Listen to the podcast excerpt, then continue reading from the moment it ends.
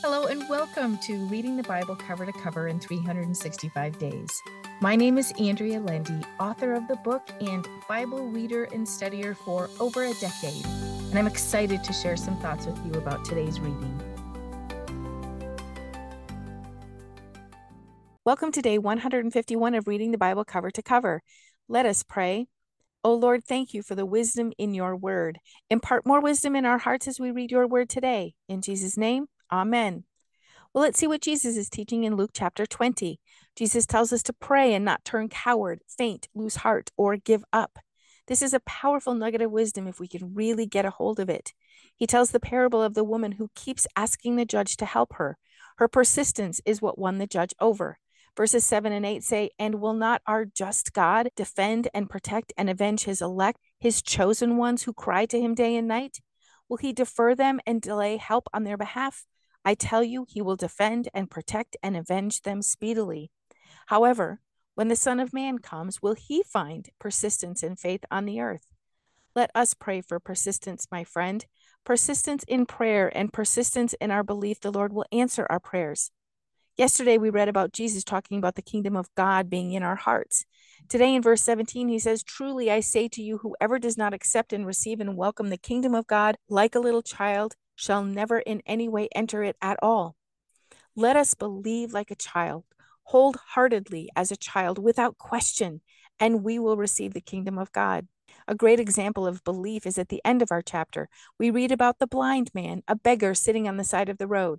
Except this time, he wasn't just sitting, he was shouting for Jesus to have pity on him. He was told to be quiet, but he wouldn't listen to the naysayers. He kept on shouting, and Jesus called for him. In verse 41, he said, what do you want me to do for you? He said, Lord, let me receive my sight. Jesus told the man his faith in him healed him. Again, let us believe and receive. We can see this man had to tell Jesus what he wanted for him to do. Let us not be afraid to go to the Lord and ask for what we want or need. And now let's see what John sees in Revelation chapter 2. The first message is for the church at Ephesus, the Ephesians. They are encouraged by noting that they have done well at being diligent and patient in their walk, as well as identifying there were impostors and liars among them. I love how the people in the church are seen by Christ. He sees their goodness and their issues. The one charge brought against them was that they had lost their zeal of when they first were saved and loved God with their whole hearts. Verse 5 says, Repent, change the inner man to meet God's will, and do the works you previously did when you first knew the Lord we may remember a time when we were more on fire for the Lord than we are today. Let us search our hearts, and if we find we have lost some of our zeal, ask God to rekindle our hearts and make them ablaze with the fire that was once there. Smyrna is the next church to be addressed. Again, we read that they are seen by Christ. They were seen to be in distress, poverty, and affliction. They were abused and slandered by some of the Jewish people. But Jesus also tells them they are rich and he tells them to not be afraid of future suffering. They will be put in prison and possibly put to death. The message to them in verse 10 is Be loyally faithful unto death, even if you must die for it, and I will give you the crown of life.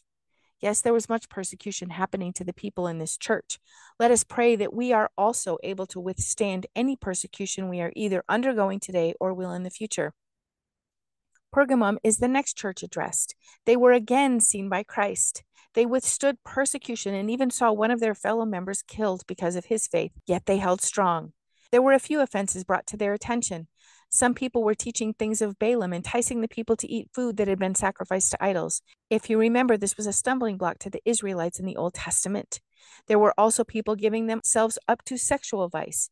And there were some who were corrupting the church with teaching of the Nicolaitans, who were evil in the sight of the Lord. They may have held similar beliefs as those who followed Balaam. Let us make sure we are holding fast to the doctrine of Christ and following him instead of following beliefs of the world. The next church to be addressed is the church of Thyatira. They are seen as a church having love, faith, service, patient endurance, and great works. However, they were being influenced by a woman named Jezebel, who was leading them into sexual vices and eating food sacrificed to idols. They were warned that those who followed her would be severely dealt with and reminded that God searches the minds and hearts, and all would be given what was deserving to them. Let us pray that God keeps us seeking Him and not the ways of the world, my friend. Let us pray for endurance and perseverance until the end. Well, let's see what's happening in 1 Kings chapter 15. When Rehoboam died, his son reigned for three years.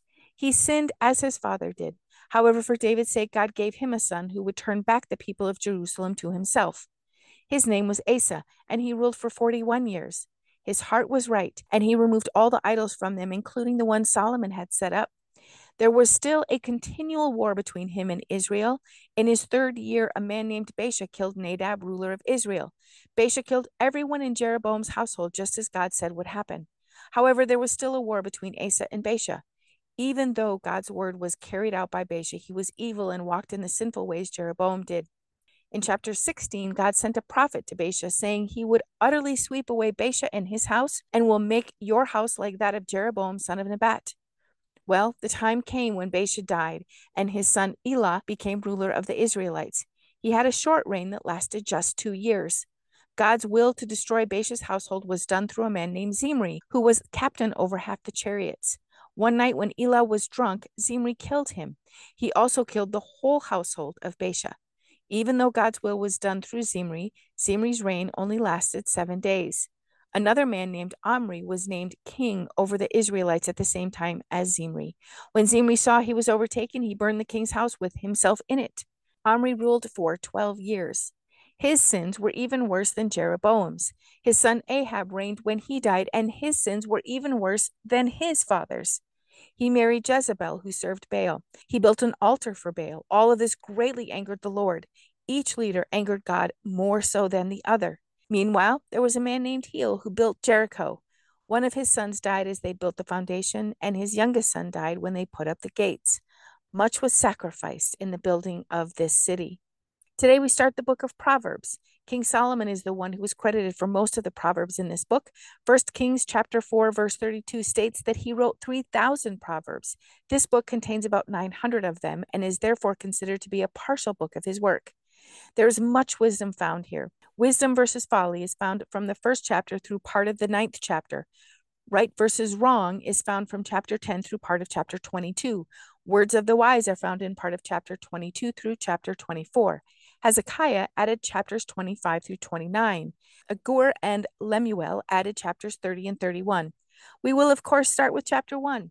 Verse 7 says, The reverent and worshipful fear of the Lord is the beginning and choice part of knowledge, its starting point and its essence. But fools despise skillful and godly wisdom, instruction, and discipline. Notice how wisdom and folly are compared to one another here. Wisdom starts with reverence toward God. Then we see some practical advice about not allowing sinners to entice us to sin. In fact, those who lead the way to sin are actually ambushing their own lives. Wisdom takes on personification as she raises her voice in the streets and calls for people to take notice. However, very few do. Verse 33 says, But whoso hearkens to me, wisdom, shall dwell securely and in confident trust and shall be quiet, without fear or dread of evil. Let our hearts be soft, so we can hear the gentle whispers that wisdom calls to us. Let us always be reverent towards the Lord, because that is the beginning of wisdom. When we think we know better than our Maker, we will fall to folly. Let us pray. O Lord, keep us seeking you. Keep us humble and grant us more wisdom as we read your word. Keep us from temptation and help us do your will instead of our own. In Jesus' name, amen. Thank you for walking this journey with me and being a faithful reader of God's word. I pray that He shows Himself as the God who loves you deeply and cares about every detail in your life. Come back tomorrow for some more thoughts and insights as you read God's Word.